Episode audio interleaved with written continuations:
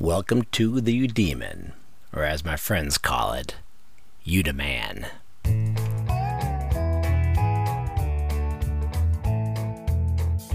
Commentary on the Daily Demon, one of the internet's longest continuously running blogs.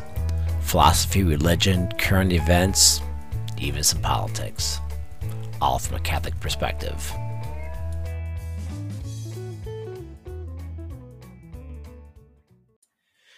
All right. Welcome to the weekly Eudemon. I'm going to start off with something I just found absolutely hysterical. If you haven't seen it yet, you got to see that guy from the Weather Channel, the anchorman, standing out in the middle of Hurricane Florence, acting like he's about being blown over uh, by the wind. And then you see these two dudes just go strolling by like there's like they're walking through a, a spring shower. It, it's the more you watch it, watch at least three times. the more you watch him try to get his footing and stuff, like he's getting ready to fall down. It's just, it's it's uh, it's priceless. Um, I also like the Weather Channel res- responding that, uh, no, no, he really was, you know, in peril, so to speak. But the grass was wet and he was really tired. so, like I said, it's it's it's funny. And again, I'm gonna I'm gonna launch off on this in a second. First and foremost, trust me, it's funny. You got to watch it. But now let's talk about something more serious. The media can't be trusted. Okay. And I've harped on this in articles I've written over the years. It's eh, much more than a tradition of um, integrity. The American press has a history and a tradition of dishonesty. You can look at William Randolph Hearst and yellow journalism, basically fabricating Spanish atrocities in order to start the Spanish American War, which arguably launched our current foreign policy, uh, which is atrocious, which is really a type of imperialism without taking territory. But more on that some other time. Um, you can look at Lincoln Steffens um, going to the USSR and reporting back on Stalin Russia not mentioning the atrocities, although I'm not sure how much he was duped and how much he was just an active um, he's actively complicit with Stalin. Malcolm Muggeridge would point that same, thing out later on about the Soviet Union that yeah, basically the reporters back in back in the West are just dishonest. You simply can't trust the press. And it's not just some dude, excuse me, some dude standing in the rain. Uh, losing his foot, and it's more than that. Uh, little things like the big game starts at seven o'clock, and sometimes it means seven o'clock, sometimes it means seven twenty, sometimes it means eight fifteen. Um, to big things. Um, 60 Minutes has repeatedly uh, been bogus, like the Alar Apple scare. It, it's over and over and over again. You simply can't trust it. And you, you know, I know the response is, well, they're just trying to get ratings. Well, that that doesn't get it. That's basically saying, you know, they want ratings so they can get more money.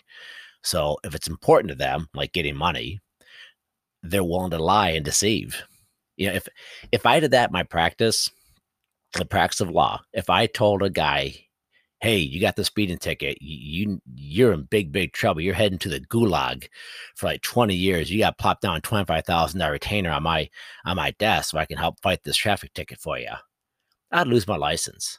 You just don't tolerate that type of exaggeration um, and dishonesty in any profession. Doctors, they did the same thing. They'd, they'd, they'd lose their license as well. But for some reason in the press, we tend to kind of wink and laugh at it and act like that's just the way things are.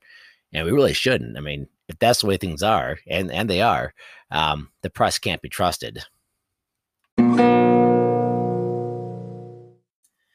You know, the, the press or media dishonesty, it's it's um it's important for a lot of reasons.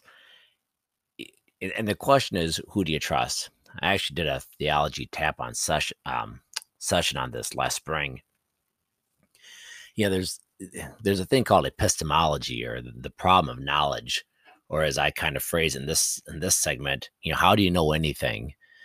Um, so, for instance, I'm not a big fan of statin drugs. Um, when my cholesterol got high, uh, doctor gave an ultimatum, said you gotta, you know, basically get it down below 150, preferably closer to 100, or you gotta go on a statin drug. You're just being foolish not to. So I got radical I went vegan, or partially vegan, a vegan who cheats a lot. Um, and brought down about I think 118. It was at 155, brought down 118, and arguably still dropping. We'll we'll find out next year when I get tested again. But you know, you say, well, Scheske, how you know why don't you trust statins? And it's like, well, because um, I read a couple articles, in particular a New York Times op-ed by a Harvard lecturer on cardiology or cardiologist, whatever. Well, that's that's not much. Okay. You say, well, Eric, your doctor read like 20 articles or in journal articles and whatnot about the goodness of statins and how how well they work. And my response to that is fine. I, I believe the leading journal is the New England uh, Journal of Medicine. And back in the early 2000s, their editor resigned and said that the, the pharmaceutical companies were driving the research and the literature. I mean, that that is absolutely positively horrible. So even medical journals, you can't trust them. And so, you know, my response whenever someone tells me something about the weather, you know, uh, about global warming um, or health, um, what's happening in Argentina, I honestly, I, I don't, I don't believe it. Um, and it's not because I don't believe the person telling me, but like on the statin thing, it's like, did you run the test yourself? Uh, if you didn't, I don't want to hear about it. Um, and obviously, that kind of bogs you down. If you never make up your mind about anything because you have imperfect knowledge, you'll never make up your mind about anything because all we have is imperfect knowledge, and it's only gotten a lot, lot worse here in modern society as the world's gotten far, far, far more complicated than say 500 years ago. Eh, eh, you know, if you basically you'll be uh, paralyzed or paralysis by analysis, uh, but paralyzed if you don't act unless you act on imperfect knowledge.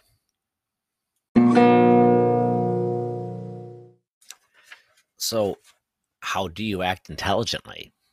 Um, and I realize these two segments could be the same, but I'm really trying to keep my segments at three to five minutes in length each. Anyway, um, in, my position is you basically need to develop a worldview you need to have a set of premises from which you work. Um, in my Catholic worldview, that's kind of the the um, the the natural law tradition. Those give you premises. You know, Saint Paul. You know, uh, the law is written on the human heart type thing. Uh, granted, um, that history of deduction is what's called. You have induction, deduction. The history of deduction was uh, made derisible in large part. Um, by Francis Bacon and others who basically said all these these premises that the medievals got from Aristotle and arguably, or at least um, supposedly they slavishly followed. Uh, Bacon and others said, no, no, no, get rid of all those premises, and you don't believe anything unless you can prove it. That's that's induction, and that's like the scientific method, empiricism. Um, that kind of won the day and people kind of threw over premises in favor of induction. The problem with induction, as as David Hume pointed out, and David Hume, I this guy I guess was a I think is agnostic, just sarcastic. I guess a pretty ugly guy, but it's funny as hell. Basically, after after um the the empiricists have been attacking religion being stupid, Hume said, "Well, look, I agree with you. Religion's stupid, but your stuff is stupid too because just because something happened like this yesterday doesn't mean it's going to keep on happening like that over and over as time goes on and hume demolished it demolished that premise. This would have been right around the time of the declaration of independence. He was part of the scottish enlightenment like with like adam smith. And, and by the way that comes forward you know the big hot topic today is uh, postmodernism uh, preached by uh, thaddeus russell. Um basically you know basically the whole premise is just because you've seen something in the past doesn't mean it's going to be that way in the future. And i have a lot of sympathy for postmodernism if nothing else because um it's it's an intellectual heir of david hume who demolished um scientism. And i, I appreciate that um they made fun of my man religion and david hume smashed science. Anyway but it's it's a big problem um as what to believe. I, I personally again my mine is a um mine is a Catholic perspective, and I and I think that's I think it's necessary for everyone to develop a worldview and then deduce truths from that, but then backfill with evidence you get from induction, other type of evidence. Um, you can see this, by the way, in the lives of uh, von Mises, who is very much a, a deductionist, I guess. Uh, I guess that's a word.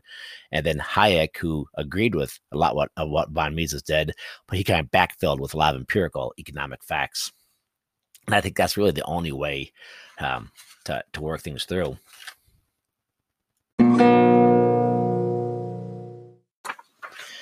And I'm, I'm going to stay on this topic a little bit longer. Sorry for the unorthodox approach. If you've been listening to the podcast, you know that I typically jump around quite a bit. And here, this podcast is basically going down the, the same um, same theme for, for quite a while yet. All a little bit different. Hopefully, you find it entertaining.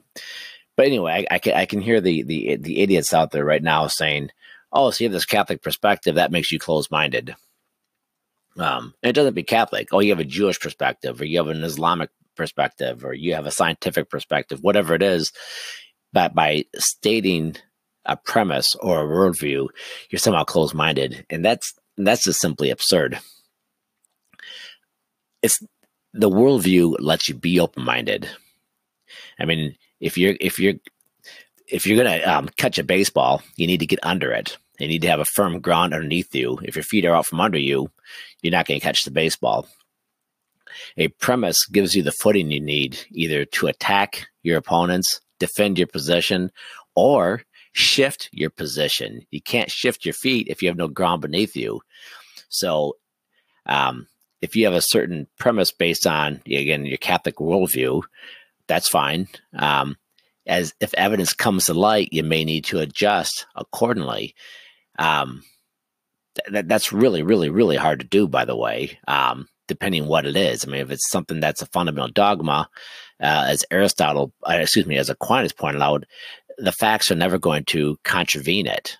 You can't have that. You can't have two sets of truths. That was uh, the intellectual mistake of, uh, I believe, it was Abelard, who basically thought, well, something's be true by faith, other things true by fact or by science, and uh, Aquinas pointed out, no, that that's absurd. But the whole premise is you need to develop a worldview, a set of premises, and from there you backfill and you form conclusions, and that will allow you to act. Your your level of knowledge will still be imperfect, but at least you have a base from which to, to launch yourself. If you don't have that, you're going to be like that dude in Seinfeld um, who was going to get a vasectomy because Elaine didn't want any kids and then she said, maybe I do want kids. He's like, oh, yeah, maybe I want kids too. He just constantly vacillated, changed his position no matter what. It's kind of comical. You can you can read it. It's called The Soulmate. That's it's a solid, uh, I think is is a later episode, uh, season seven, season eight, something like that. Um, if, so if you don't have a solid worldview that, that you've developed, that doesn't mean just go out and read in the New York Times and repeating what they say. if you don't have a worldview, that's what you're going to do. You're going to just go out and just gather a bunch of random information and kind of just regurgitate it. And that's going to be your opinion on things. And your opinion is going to be worthless.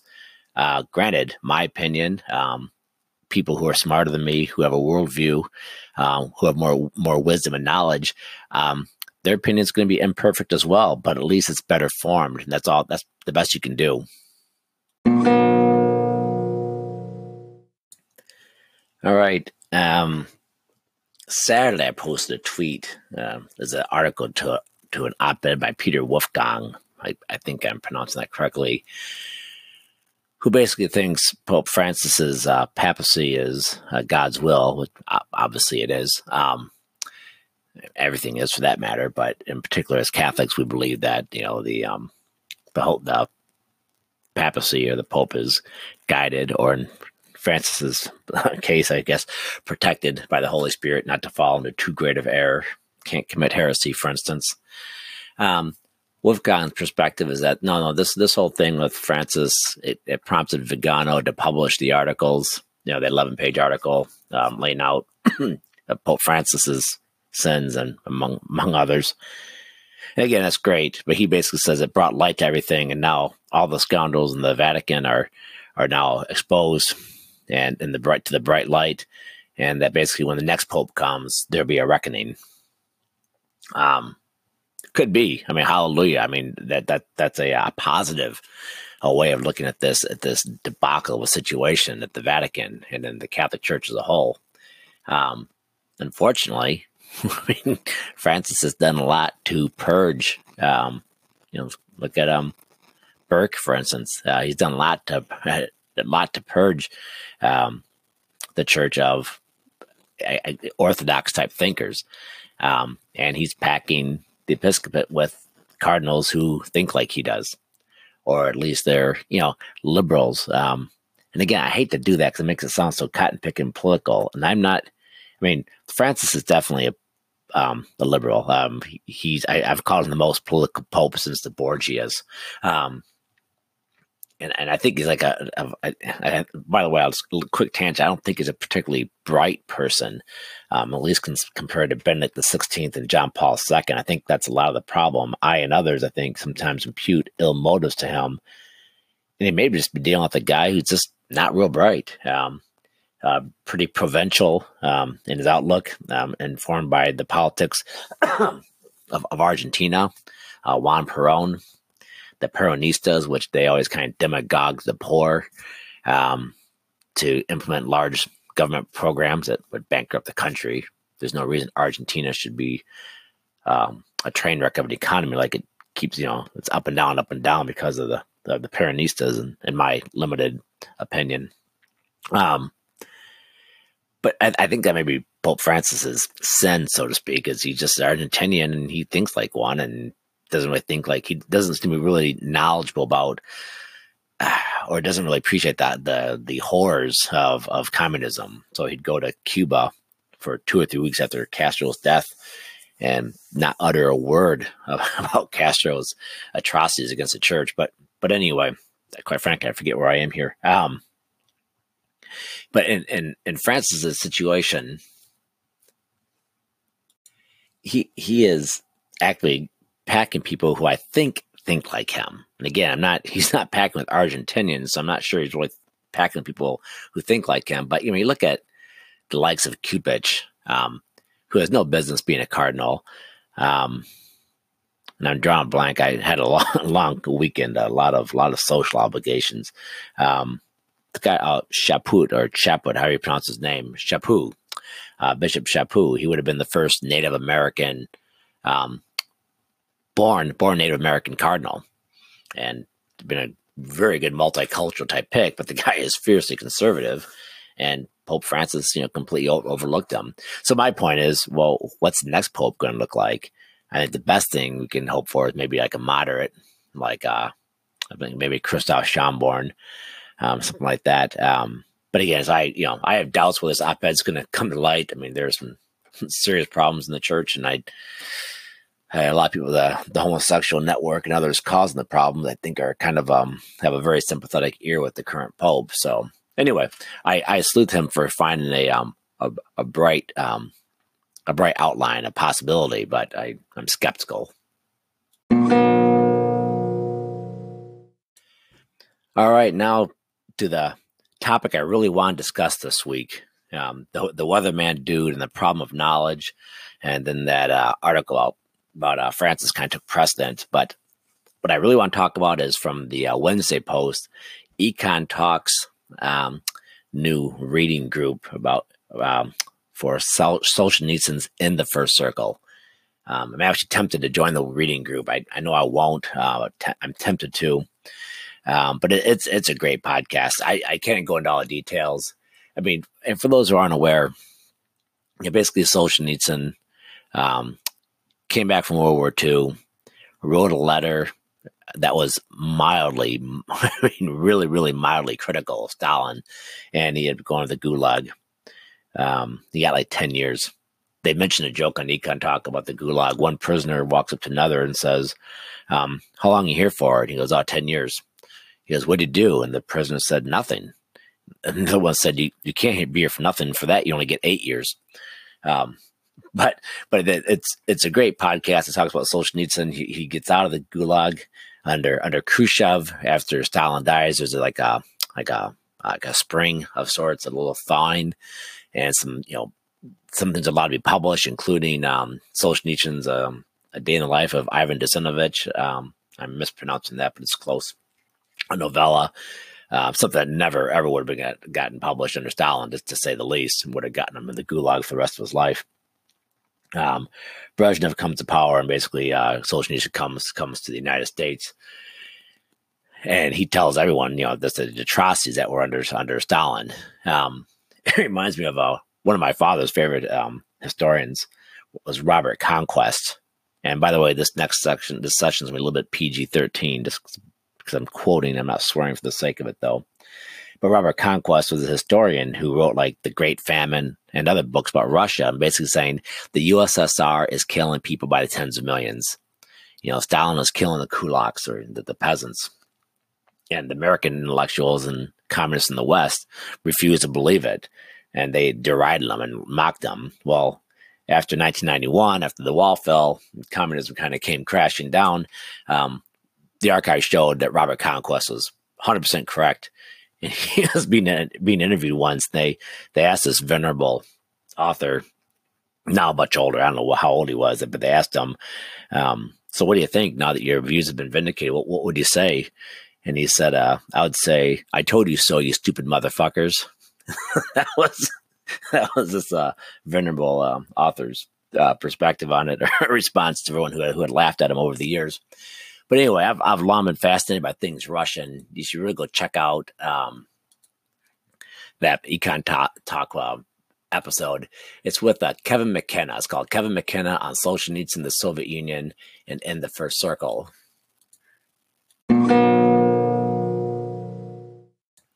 And by the way, as long as I'm on the topic of the USSR, if you did not see The Death of Stalin, the movie that came out in 2017 starring Steve Buscemi, you got to get it. It's uh it's just hilarious and and I don't know a lot about the days following the death of Stalin, but I know enough to realize it's, it's definitely portraying it somewhat accurately. Um, and just the overall just ludicrousy um, that had become the Soviet Union, the da- dangerous absurdity that become the Soviet Union under Stalin, and this the, the, the comical repercussions of it are just just hilarious. I mean, definitely the best movie I've seen in 2018, maybe in the past five years. And you got to watch it. Um, you don't want the kids around screaming. Um, you definitely, you know, definitely watch and listen to the dialogue, but it's definitely worth worth worth the rental. That's it for this episode of the Weekly Demon. If you want more information, please go to thedailydemon.com. We also have a Twitter and Facebook page. Thanks for listening.